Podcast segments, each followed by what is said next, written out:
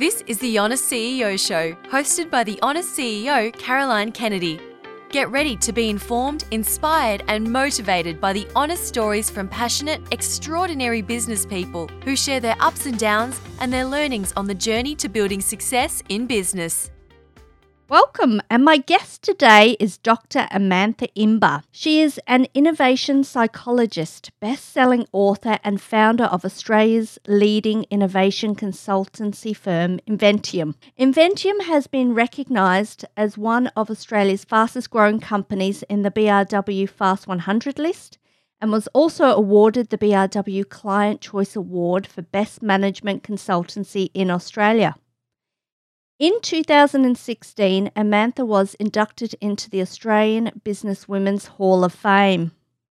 With a PhD in organisational psychology, Amantha has held company helped companies such as Google, Coca-Cola, Disney, Lego, Red Bull, American Express, McDonald's, Virgin Australia, Commonwealth Bank, and many others innovate more successfully. Amantha was a finalist in the 2015 Telstra Businesswomen of the Year Awards. And Amantha is the author of the best selling book, The Creativity Formula 50 Scientifically Proven Creativity Boosters for Work and for Life. Her second book, The Innovation Formula, was released a few months ago. Congratulations, Amantha, on building a highly successful business and your amazing achievements to date. Thank you very much. Thank you. Congratulations too on your second book, which I'm reading at the moment, and I really resonate with a lot of your thought processes on innovation, and particularly the process of innovation and the science and research supporting it.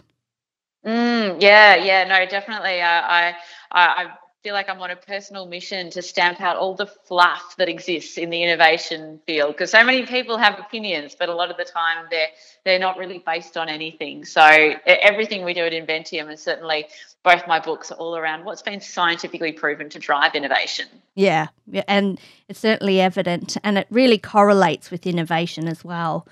So tell us your story. Sure. So, uh, where where do I start?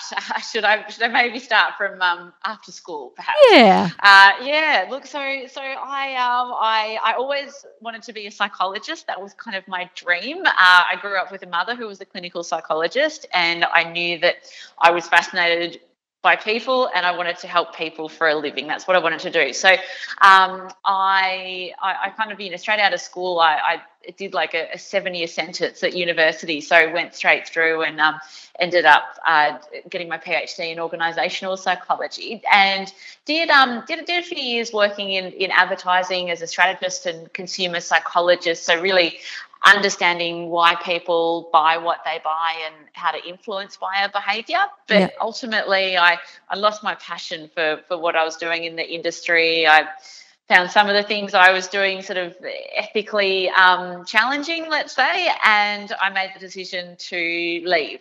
So at the time, I, I gave my boss three months' notice because um, he sort of wanted to, to sort of plan around the fact that um, he knew I was leaving. And I had no idea what I wanted to do. Um, but but what I did know is that I wanted to move into a role where, where I was helping people and using my psychology skills in a more meaningful way.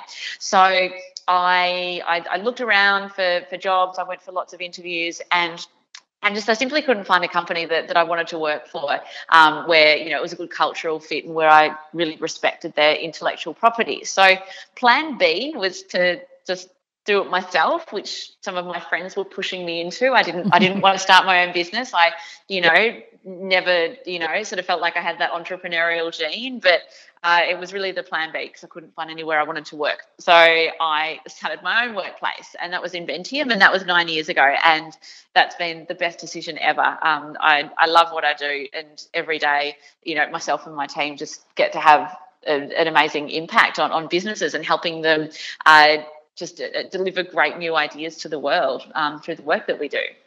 Yeah, wonderful.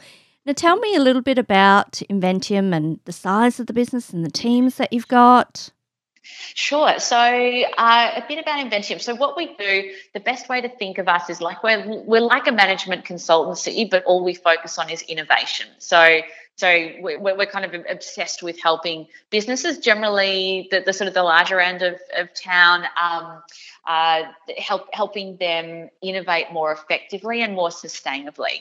Uh, so we've got a team of I think there's like about 17 or 18 people in the team across Melbourne and Sydney, and we spend our days working, you know, with companies like the the ones that you. Uh, read out um, when you were introducing me. Um, so, quite big, well known companies, and helping them do things like work out where to focus their innovation efforts and train and, and build capability with their people to turn them into even better innovators and set up a process for innovation so people know what to do if they've got a great idea. So, that's the kind of stuff that, that we do here at Inventium. Yeah, fantastic.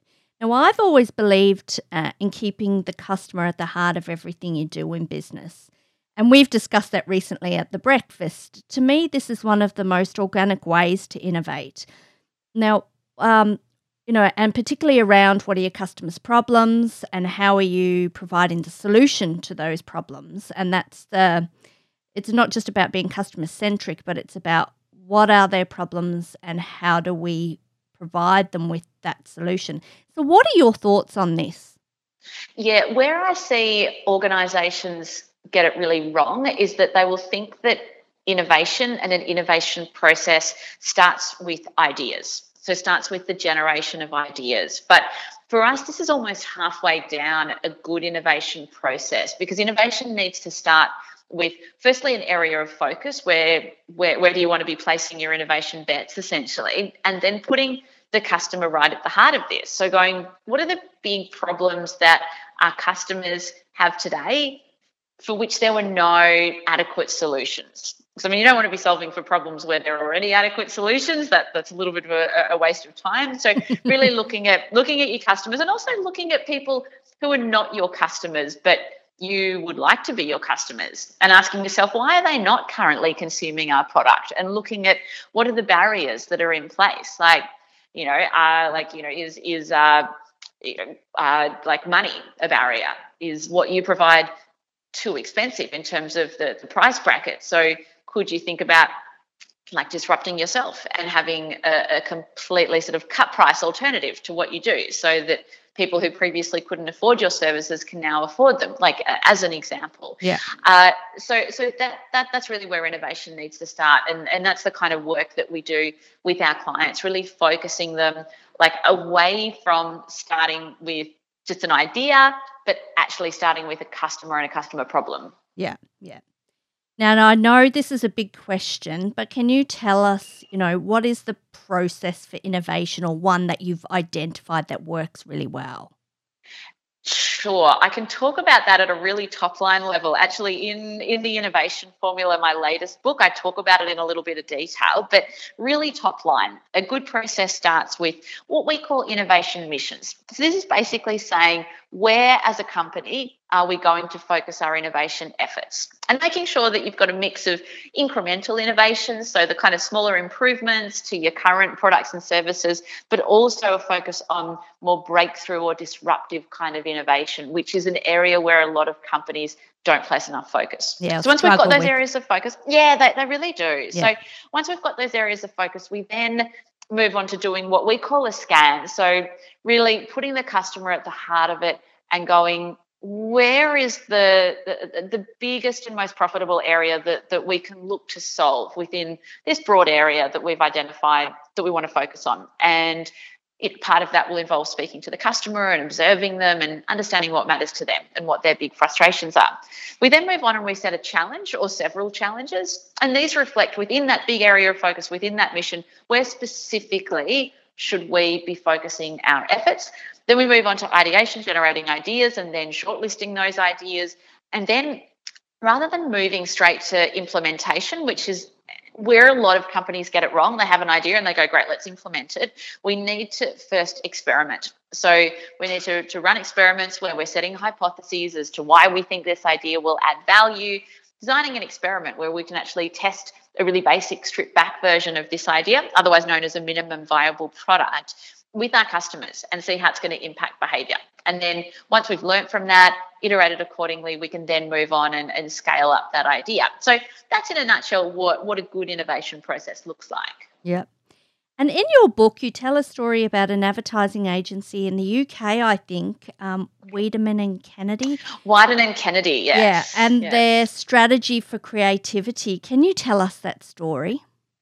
Yes. So at Wieden and Kennedy, who uh, uh, within the advertising industry would be considered one of the most creative agencies on the planet. So they're a, they're a global agency, and this story comes from their office in London. And I I, was speaking to uh, one of um, one of their senior leaders and asking what are the what are the basic sort of tenets that you have as an agency, and one of them was walk in stupid every day.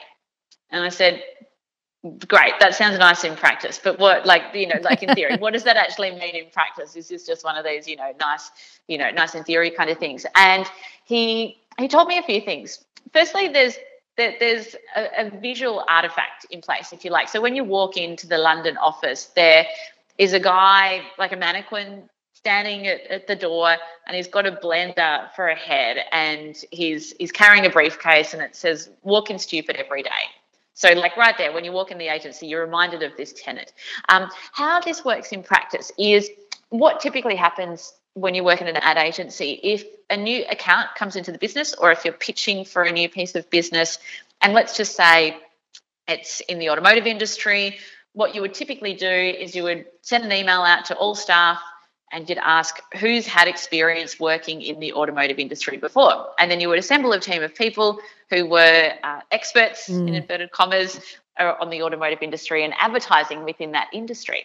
But at Wieden and Kennedy, they flip that on its head and they go, no, we don't want people who are intimate with the industry because they know all the conventions and they'll probably just operate by those conventions. Yeah. So instead, they deliberately uh, put people on teams that don't have experience in the industry, always almost creating this naive team, if you like.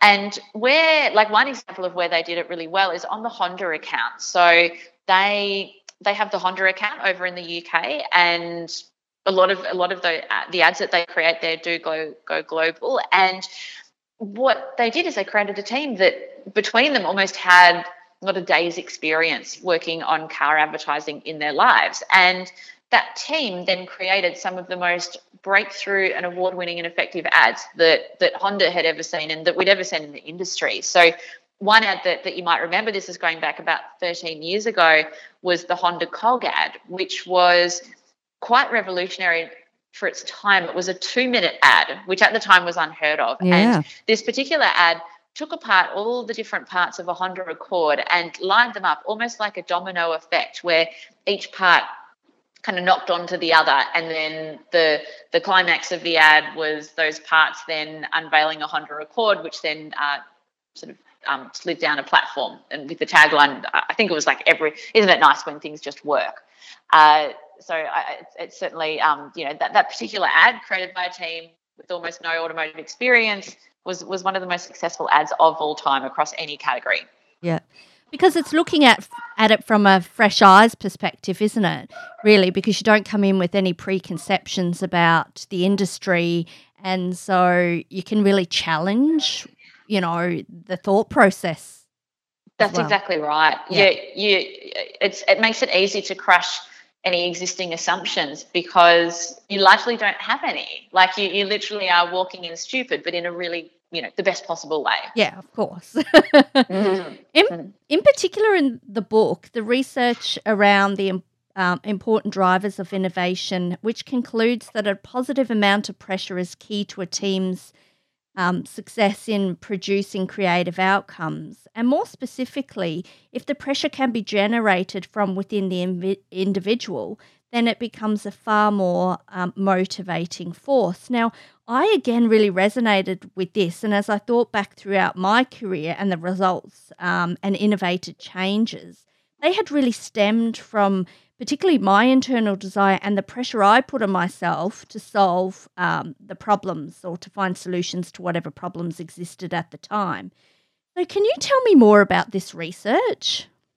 Sure. So, the very first chapter of the book actually is, is all about this idea of challenge and how important it is to feel challenged by the work that you're doing. So, what you don't want and where you get like zero innovation is where you don't feel challenged by your work. So, you feel like you could just come in and do your job with your eyes shut. Uh, so you, you, you don't get creative output in that sort of circumstance. But also, you don't want too much challenge. You don't want challenge where someone's like, you know, tearing their hair out uh, because they're just so stressed. So you need to find that sweet spot. It's kind of like an inverted U um, in terms of innovation, performance, and challenge, where that sweet spot is just the right amount of challenge where you feel like you've got the skills and resources to, to rise up to that challenge and, and meet it.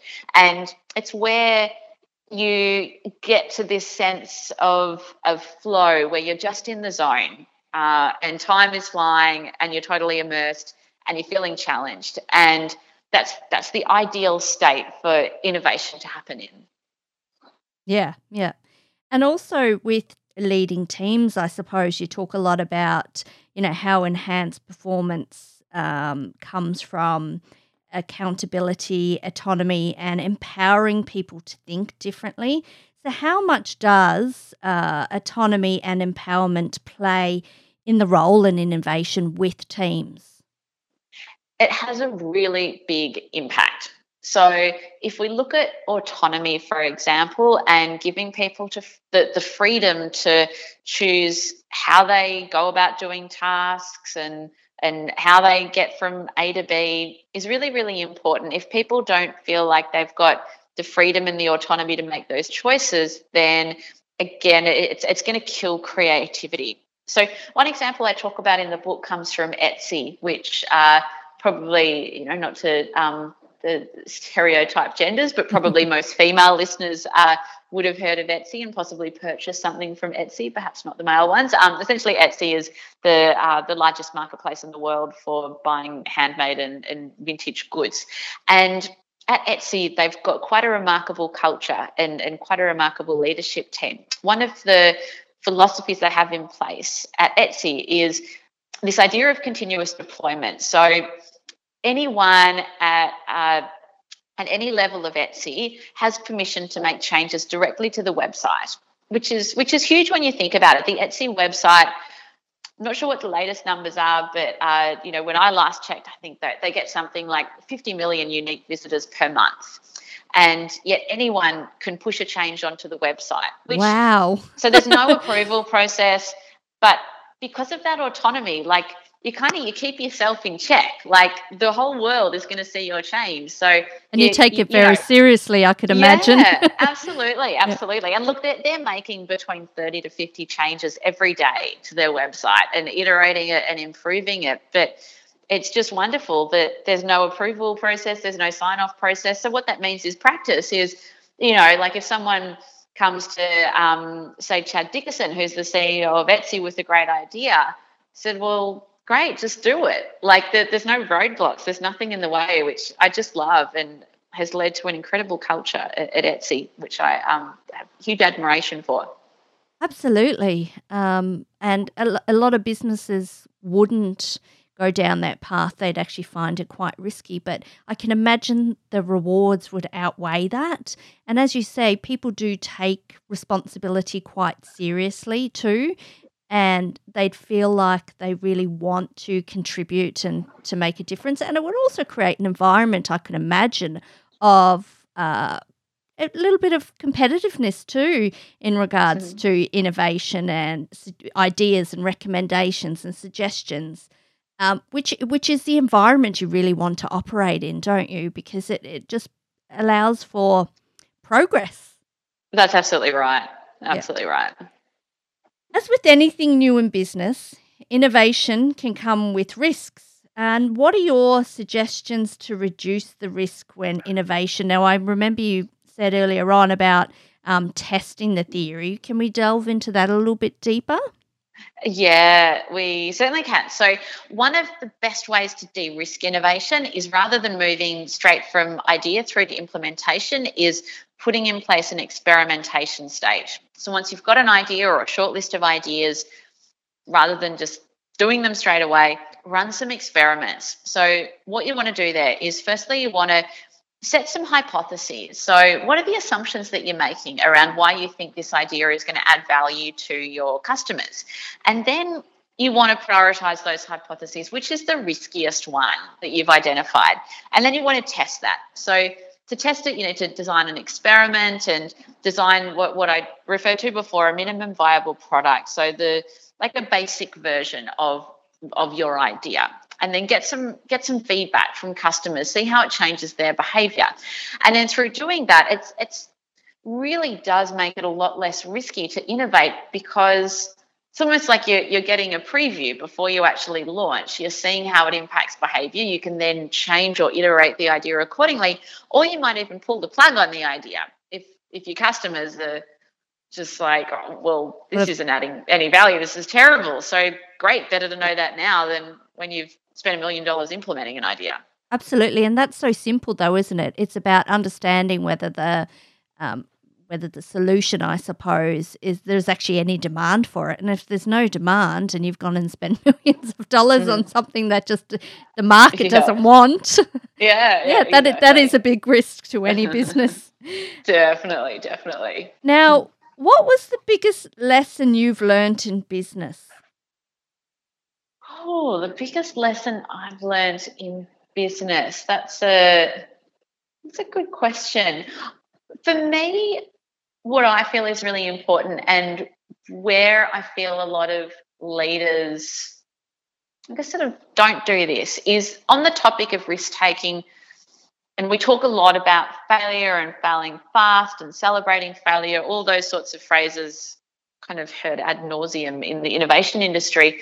But what I think is really important is making sure that as a leader you share your own failures. It's very easy to just go, oh, well, here are some of the company's failures and here's what we can learn from that. But it's really powerful when when a leader when your manager is actually talking about how they have failed because it makes it even more okay to to fail and not feel this pressure to just succeed. And that pressure to succeed can really get in the way of innovation. Obviously, you ultimately want success, of course, but if you don't see failure as an option, then you won't take the necessary risks and leaps of faith that that you need to take when it comes to innovation. So I, I think for me, you know, it's it's it's about being really honest and open with with my team. Um, and you know for, for any leader with with the teams that you're working around working with and particularly around failure being really open around that i think that it's it's so important when it comes to innovation. Yeah.